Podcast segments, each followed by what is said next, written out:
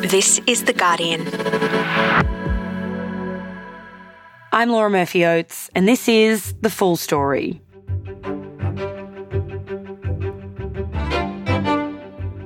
The state of Queensland was seen as a decisive factor in Labor's defeat in 2019, largely due to the party's messaging on coal and climate change. While Labor is hoping to gain back some of these seats this time around, Guardian Australia's Queensland correspondent Ben Smee says the political landscape has changed over the past few years the rise of the Greens and the minor parties, the impact of natural disasters, and an evolving view on the transition from coal to renewables in rural seats means that some key seats could shift in ways that are hard to predict. Today, with a new political climate, can Labor win back seats in Queensland? It's Wednesday, the 11th of May. So, Ben, we know that Queensland was a huge part of the story of Labor's defeat during the last federal election in 2019. Can you break down why and whether that political environment has changed much since then? So, as we know, the last election, 2019, Queensland was a disaster for Labor. They achieved a primary vote across the state of just 26.7%. And out of 30 seats, they only managed to win six. It was the party's worst result in the House of Reps since 1975. Mm-hmm. So 4.3% swing against them statewide. And what the LNP did really successfully in 2019 was to point out to voters in regional Queensland that, hey, it looks like Labor are saying one thing in inner city seats when it comes to coal, when it comes to climate, when it comes to the Adani project, which was really big at that time.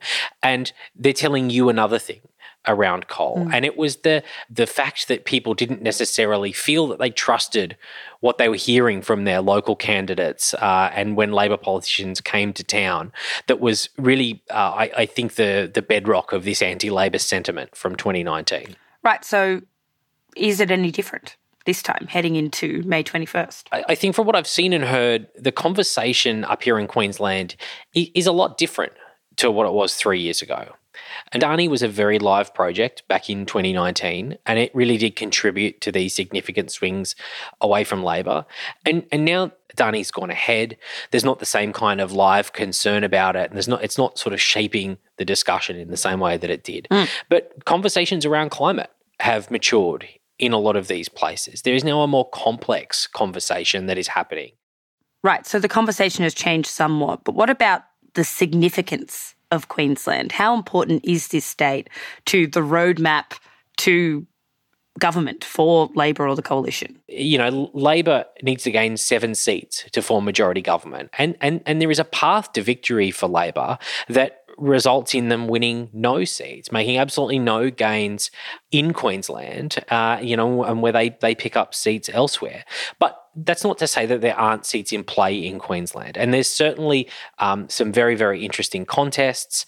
But if you talk to people in Labor, they're certainly tempering their expectations that Queensland might be the, uh, you know, where the election is won or lost.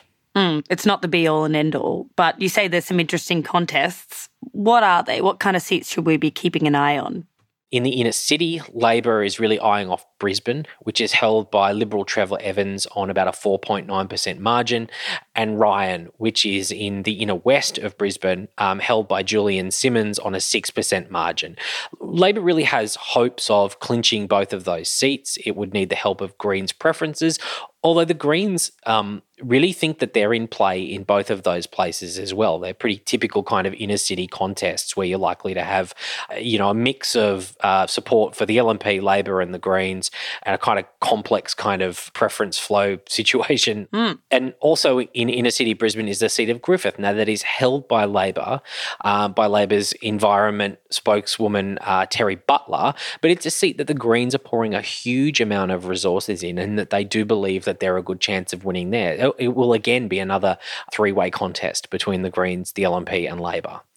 From there, you have outer suburban seats like Longman uh, in the sort of the northern fringe of Brisbane, which has changed hands quite a few times. It, it's always been thought of a real bellwether sort of seat that will usually be one of the ones that determines who holds government.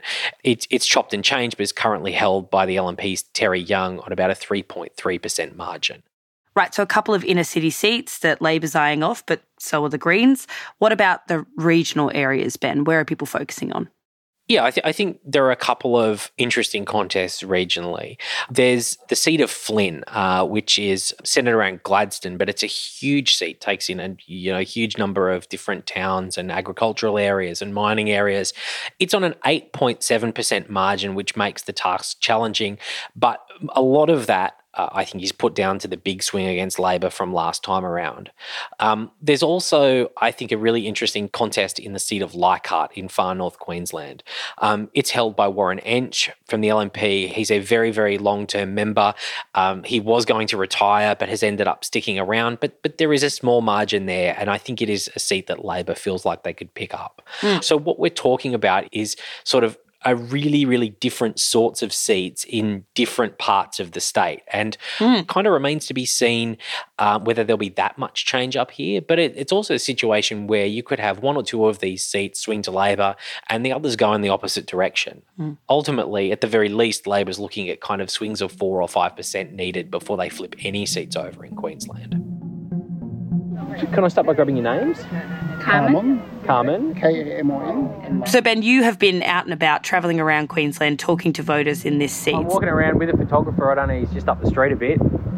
You wouldn't mind if we took a photo? Or Can you tell me a bit about where you've been and what you've learned speaking to voters? Yeah, so I live in Brisbane. So I went all around the seat of Brisbane. And I also drove all the way up through the seat of Flynn to places like Gladstone and Emerald. Just wanting to kind of get a handle on who, who people are going to vote for. But as much as anything, like what are the things that are going to sway their vote? What sorts of conversations are happening in these sorts of places? looking at policies that address inequality, whether it's housing or education or just access to healthcare. I don't know. It's it's a tricky one, isn't it? It's a tricky election to, yeah. and it's it's very important. It's like I keep saying to people, do not donkey donkey vote this year. This is not the year that you do that. Okay, let's start with Brisbane. Tell me about who you spoke to there. The seat of Brisbane itself takes in the CBD and the inner northern suburbs of Brisbane. Seafield's a bit harder to pigeonhole than inner city electorates in other major capitals.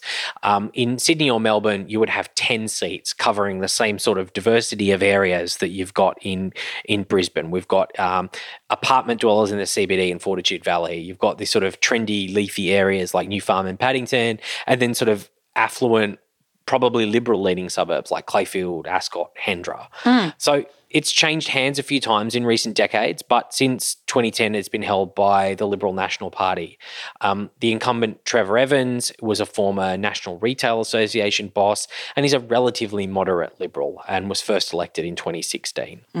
Evans holds Brisbane by 4.9%, uh, but it's become a really key target for both Labor, um, which is pre selected local businesswoman Madonna Jarrett, and the Greens candidate, um, sales assistant and social science graduate Stephen Bates. So you went out onto the streets speaking to the people of the Brisbane electorate. What sorts of issues were on their mind and might decide their vote? I think one of the main issues that came up was climate change. I mean, this is a place where when you're walking around, you can still see tide marks from where the water came through from the floods just three months ago. Mm. You know, there are parts of the city that are still closed. You've got temporary fences up around parks. There are some schools that are still closed. People are physically witnessing and experiencing what are most likely the effects of man-made climate change. They've got to take notice of that, and it has to affect their, their, their thinking now. And it is. That is the physical hallmarks of climate change. Um, so, John, your surname? Pittendry. Pittendry. Yeah. Can you spell it for us? I can. Yeah, thank you. P I T T. One person I spoke to was John Pittendry. He's a bike shop owner from Rosalie in Brisbane's northern suburbs. There was obviously water through the shop. Can, can you just talk us through what? Oh yeah, we got about um, 1.2 metres of water through here. It was kind of like flash flood type water. It wasn't river water that we had. It was very clean, but nevertheless, it was water. John told me he won't vote for either of the major parties over inaction or a lack of ambition to deal with climate change. And I get a bit tired of hearing the powers that be say that we can't afford to to go to, you know, net zero commitments. Um, because can we afford to cope with floods like this every few years, fires like we've had every few years, and then just say, oh, isn't this unfortunate that this has happened? One of the things that, that political types often talk about with climate change is that it's not like a kitchen table issue, you know, not one of those really kind of existential things that really matters to people at the end of the day. They might care about climate change, but does it affect their vote? And the reality is, is that climate change is a kitchen table issue if your kitchen table's floating down the street. We can't just bury our heads in the sand mm. and not have a plan to um, lead you out of the economic pain that is going to come inevitably as the world turns away from fossil fuels. Yeah, absolutely. Yeah. Thank you so much. I really appreciate having the chat. That's um, Right, and was this common outside of John, these types of concerns? absolutely. Another person I spoke to was Cindy Riches. Yeah, we're trying to. You all live locally? Yeah, oh, two minutes walk from here. Two minutes walk from here. So So Cindy told me she's a real environmentalist. I pick up rubbish along the river every day, and especially with the floods. Um, Since the floods, she's been picking up rubbish every day along the river. She's not 100% sure on her vote yet, but the Liberal Party's track record on the environment means she won't be voting for the local Liberal candidate. oh, easy. That's why I don't vote for him. yeah, okay. So you won't you won't vote for him because of that, yeah? But I, I still follow him more than other politicians. Right, so climate change is a big issue. What else came up with the people that you spoke to, Ben? I think, like a lot of places around Australia, the rising cost of living uh, and housing are really on people's minds. Uh, like petrol prices. I mean, prices and then And what we're paying, like every time we've moved into a new apartment, we end up in a smaller apa- apartment but paying way more. Like, it's just getting I spoke to Harrison Monday and Alyssa Enomoto, um, a young couple who recently moved to Brisbane from the Gold Coast last year. And like a lot of places, Brisbane is undergoing a, a rental crisis. There's a rising cost of living, and the rising cost of housing also means that it's really hard for young people to enter the housing as market. to who you might vote for, or is that still undecided at this point? Or probably undecided. I probably yeah, I probably should look into Petrol. it. yeah, Yeah. yeah. So Harrison and Alyssa also weren't sure who they would vote for yet, but they said their votes could be influenced by whoever has good policies on housing and the cost of living. better chances for young people to buy houses and things like that. We are looking to buy as well, been And then, since the onset of the pandemic, Queensland has seen a relatively large influx of interstate migration. So you've got a lot of people uh, like uh, Marcus Hoffer and Carmen Mincharowan. So you've just moved up to Brisbane from Byron Bay. Yes. Yeah. Just start fresh. Yeah. You know, you sell one house in Byron and you can buy five here. Yeah. and as I heard from a lot of people who had moved to the electorate, they're bringing their politics with them. Is it, I would it- always vote for the Greens. So Yep. I've always voted for the Greens in Byron. And while there are a lot of new voters um, moving into the area, this is a Liberal seat, and there are Liberal voters here. let's not change games halfway through at the moment. I'm, Yeah. a bit, I'm a bit concerned about going to Labor Labor went in. Daniel Lightfoot, another voter I spoke to, said that he would be a bit concerned about switching to Labor. He said he's not completely happy with Scott Morrison, but nobody's perfect. They say, you know, he tells a few lies. Who doesn't tell white fibs, you know? Yep. Yep. Absolutely.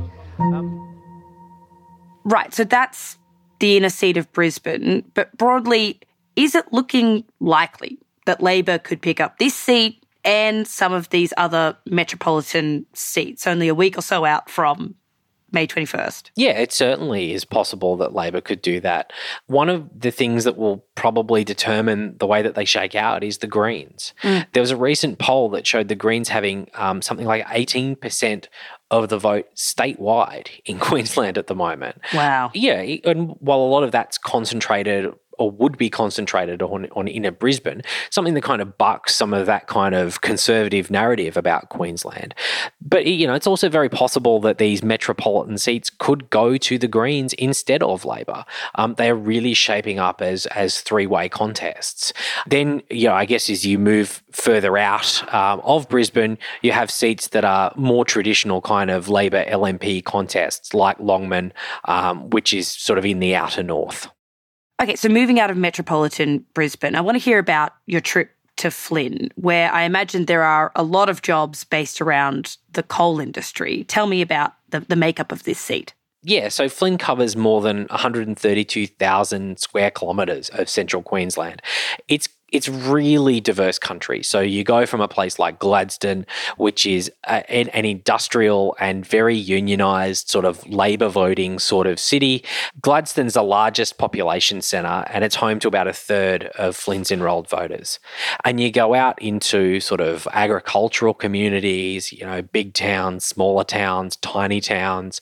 You've got broadacre farms, coal seam gas drilling, and you've got the southern end of the Queensland coalfields. Mm. The federal member for Flynn, Ken O'Dowd, is retiring, and running in his place for the LNP is Colin Boyce, who's a state member of parliament in Queensland.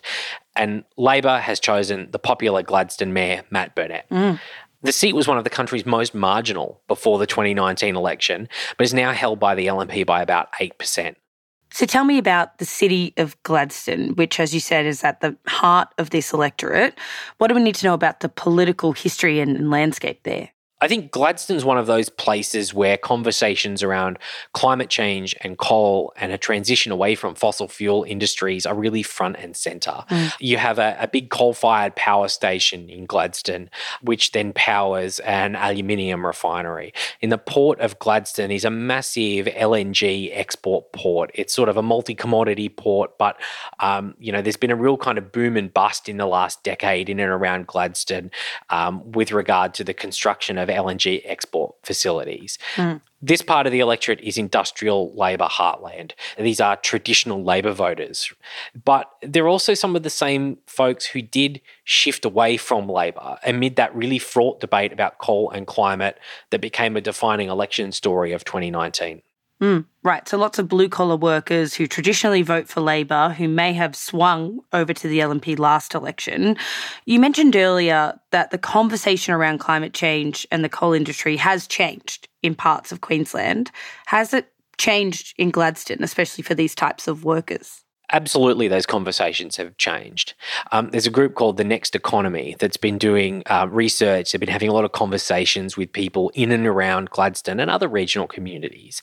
And they published a report last week that says people now really do acknowledge that a transition away from fossil fuels is inevitable. Mm. They're looking to have discussions about how we adapt, not whether we adapt. And that's something that was writ large in a lot of the conversations I had when I went to town. So, you guys, local workers sort of sort of industry sector you're in, or um, local industry, all of us pretty much local industry. Local industry, yeah. So I was in Gladstone on Labor Day, and I went to the Labor Day march, which is it's a big deal in Gladstone. There, I was able to speak to a lot of blue collar workers whose jobs absolutely are reliant on the fossil fuel industry. And I wanted to know what they thought about these changing conversations. And, and I wanted to know whether they, um, you know, had, had come to a different view about energy transition over the last few years. Because the seat of Flynn stretches out so far. So they're taking a lot of fly in, fly out workers who are from Brisbane. One of the people I spoke to here was Paul Higgins. Um, he's a manufacturing worker. He's also a Labor voter. He doesn't work directly on a coal mine, but, you know, his job and most people in the area um, their jobs are pretty dependent on the fossil fuel industry, and it's the main industry in town. Some of the like conversations last time around. I mean, obviously there was, uh, you know, the LNP did a good job of making coal kind of like the big kind of talking point. But is it you feel like it's been the same this time, or? No, not as much. But yeah. people might be a little bit more educated. It's not going to happen overnight. He said the conversation around coal has changed. On board with like, you think transition is like an inevitable thing, or is it something that people are still a bit sceptical about how it's all going to work? Like, I think it's an inevitable thing. But uh... so I also spoke to his friend and and um, a fellow manufacturing workers union member. Adam Hamilton. I think there's still a place for coal. Like I think it needs to be a balance. He said that he thinks there is still a place for coal. Sometimes I think we try and rush in uh, the, the new clean energy and all that, that sort of stuff instead of slowly transition. He was telling me that one of the fears among workers is that the transition will be rushed, that we will kind of make wholesale changes that leave people unable to pivot quickly enough. And, and it's a pretty common concern. Your new clean industries and just slow transition rather than cut off, coal's gone, people lose their jobs and lose their livelihoods. Yeah, yeah. You know, people are worried about that sort of stuff. So, as we know, Ben, both Labor and the Coalition are saying they won't close down coal mines, but they will provide new jobs in energy. Labor's focus is more on renewables rather than gas, which the Coalition is backing quite hard. Has Labor's plan for that transition, which, as you said, these workers are concerned about, been heard? And how is it being received by these workers in Gladstone? Yeah, I think it has. Then when you speak to people like Paul, who says there's still a place for coal, about the energy transition, absolutely, there's an acknowledgement that it's coming, but I think that there's a fear among people that it might come too quickly, and that and that the speed of that transition is going to be a problem in a place like Gladstone. So it sounds like amongst some workers here, there is a recognition this transition needs to happen, but just not too fast. But I imagine some people were not as open to this transition that you spoke to in Queensland. No, no, ab- absolutely it's not. And I think that something that is at play broadly across the electorate of Flynn um, is the LNP's net zero commitment. So we, we know the LNP is committed to um, net zero by 2050, or uh, and that that's something that was a fraught conversation within the LNP. On the one hand, you have Scott Morrison, who's um, committed and reaffirmed uh, the target. Yeah, well, the net zero thing is all sort of dead anyway. It's all over. I mean, it's all over bar the shouting here. And on the other, you have people like National Senator Matt Canavan, who declared quite recently in the middle of the campaign that net zero target was dead. I mean, Matt, Matt, Matt, Matt, Matt. It was all calm. There was consensus on climate policy. And what do you do? You blow it up. Look, Ali, my view should be no surprise to anybody. And if net zero is alive and kicking, why are European countries desperate for our coal right now? So, when you talk to people, I think you realise that this issue could be as dangerous for the LNP as it was for Labor three years ago. Mm. And there are voters who are upset with the LNP about the fact that that story um, is being told very differently in the cities compared to regional Queensland. Right. The coalition is the party that now seems divided on climate rather than, than Labor this time around. Absolutely. Well, I think that's the thing. It's it's all mixed because we have a prime minister who, you know, and, and, and the party is sort of saying, oh yes, we support mining and we support coal, but then we're going to we're just doing this people pleasing thing and we're trying to sit on the fence a bit and we're going to sign up to net zero 2050. And I'm like, you can't do both. So one person I spoke to was Tish Ryder, who runs an engineering and mechanical business in Emerald, uh, about four hours west of Gladstone. So I've been um, in Emerald 30 years, so nearly my whole life. Um, and I'm a mother as well, so I've got two kids, they're in school, we're involved in the community, and we've got our business. I've always, you know, voted you know, LNP. Um, and this year, I'm not doing that. She's an LNP voter and she feels they've lost their way. I'm not doing that. I've decided already, and I'll be voting. I'm probably going to vote UAP. Mm-hmm. Yeah. Tish said that she has conservative values. So now I'm looking, I, I want that in my political party, I want that in my leadership, I want that for our country's leadership, but I can't find that in the LNP. So now I'm finding that in a different political party.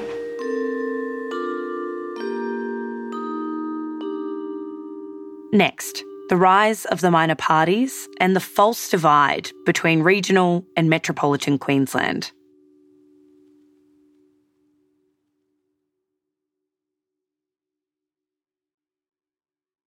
It's interesting to hear that shift towards the United Australia Party because, as we know, nationwide people are drifting towards the minor parties. The polls are showing that the major parties' primary vote could be a record low this election. Did you speak to many other people that were thinking of voting for minor parties like the United Australia Party? Yeah, I did. Um, I spoke to several people, um, you know, more than a dozen, who had become disenfranchised with the major parties. A lot of them had been major party voters and were thinking of voting for other parties like the United Australia Party for the first time.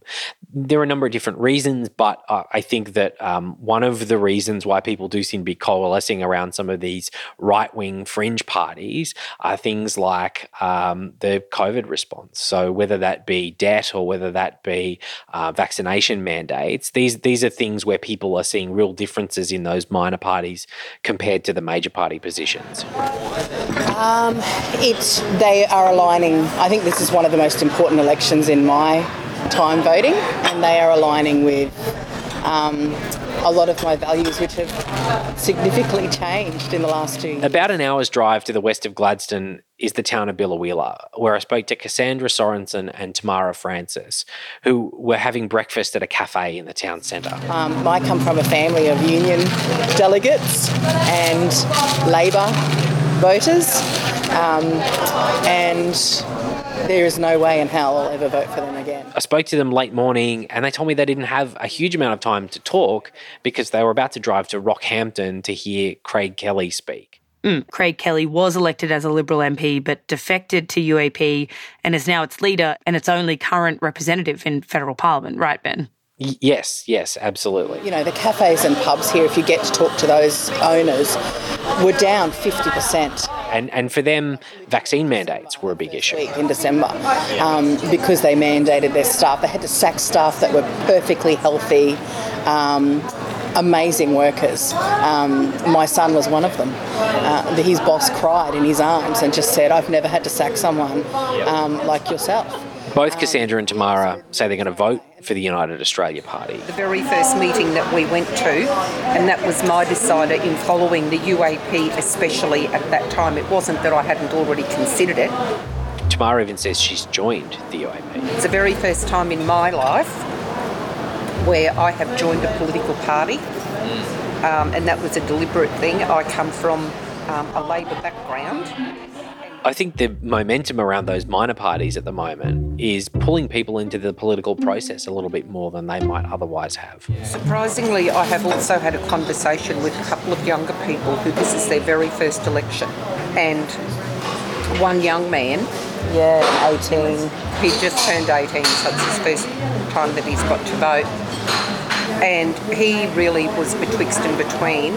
We were sitting one day, we were having cups of tea and bickies, would you believe? He's such an old man. And he actually told me that he's made up his mind and he is voting UAP. And I thought, wow, darling, thank you so much. And he said, oh, lots of reasons why. It's not like he hadn't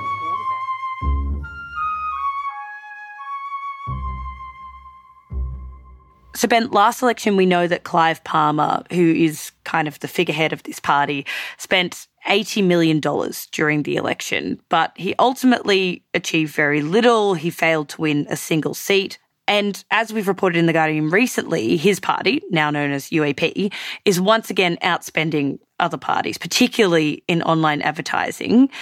Is that going to pay off this time? Is it looking likely that he might win any seats? Look, I, I, I think it is. Um, as you drive around these electorates, it's really hard not to notice the extent of the UAP presence.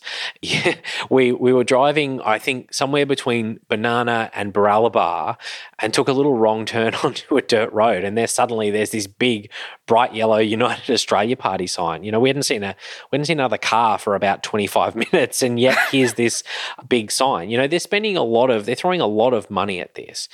So, I, I, mean, they've done that before, right? So it's really easy to dismiss them as a non entity on past history. But having spent the best part of the past week on the ground in uh, places where there is a rather large third party vote, it's clear that there is some real world momentum this time around. Mm. I don't know that there's necessarily a big story of them hiving huge, huge numbers of voters away from the major parties. But if the UAP has managed to cement itself as the right wing party of choice in electorates that do attract a significant minor party vote, that means Clive Palmer would then become the logical frontrunner for the last Senate quota in Queensland. They could win a Senate seat in Queensland. Is that what you're saying there, Ben? Yeah, if if if Palmer does manage to um, corner the market there, that could be the end for Pauline Hanson's political career. So we just really have to wait and see, though. So, Ben, I think a lot of people might look at the state of Queensland and see a bit of a divide between the areas that you went to, places like Gladstone, where the focus is on jobs and the risks of this transition to renewable energy, and then the metro areas like Brisbane, where the focus is more environmentally skewed and the Greens are really on the rise there. Is that a fair assumption to make that the state is kind of divided and polarized in that way? A lot of the political messaging kind of looks at Queensland as if there's this kind of binary between city Queenslanders and regional Queenslanders. But I've actually found, you know, the more I go to regional Queensland, that it is a lot more nuanced than that. So, um, can you tell me a little bit about like what you see as the kind of the issues that y- you think are going to win your vote at the coming federal election? Um, my vote in particular will be climate change and doing something about that. A recognition that our area is going to undergo massive change would be really great. So, one of the people I spoke to was Emma Smith. She's a teacher. Um, she lives just outside of Gladstone. Particular like high school. High school. High school. Okay. So, um, And for Emma, climate was a big factor in terms of swaying her vote.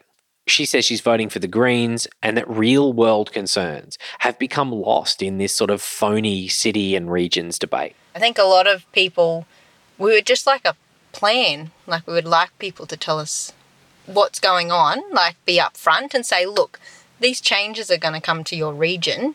Here's what we think about how we could tackle them, rather than just trying to, you know, just saying, well, the coal mines are going to be open for ages, so don't worry about it.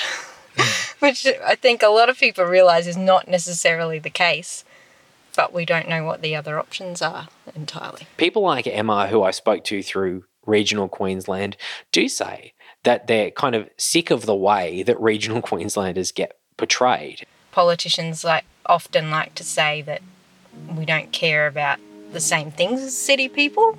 Like, of course we do. We, you know, we read the same things. Um, we're part of the same world. Like, we do care about these things.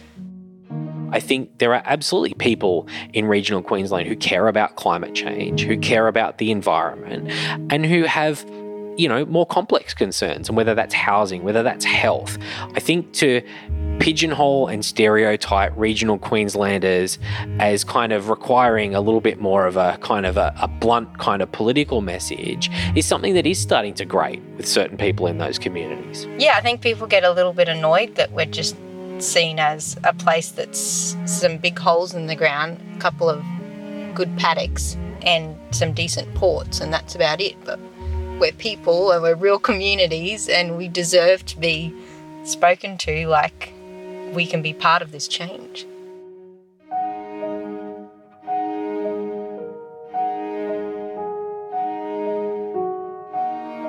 That was Emma Smith talking to Ben Smee, Guardian Australia's Queensland correspondent. You can check out all of Ben's reporting at theguardian.com, including his piece on Brisbane and another piece that looks at the research mentioned in this episode that shows many mining towns now accept the need for an energy transition in Queensland. We've linked to those on the full story page. This episode was produced by Joe Koning, who also did the sound design and mixing. The executive producers of Full Story are Gabrielle Jackson, Miles Martignoni, and me, Laura Murphy Oates. Okay, catch you tomorrow.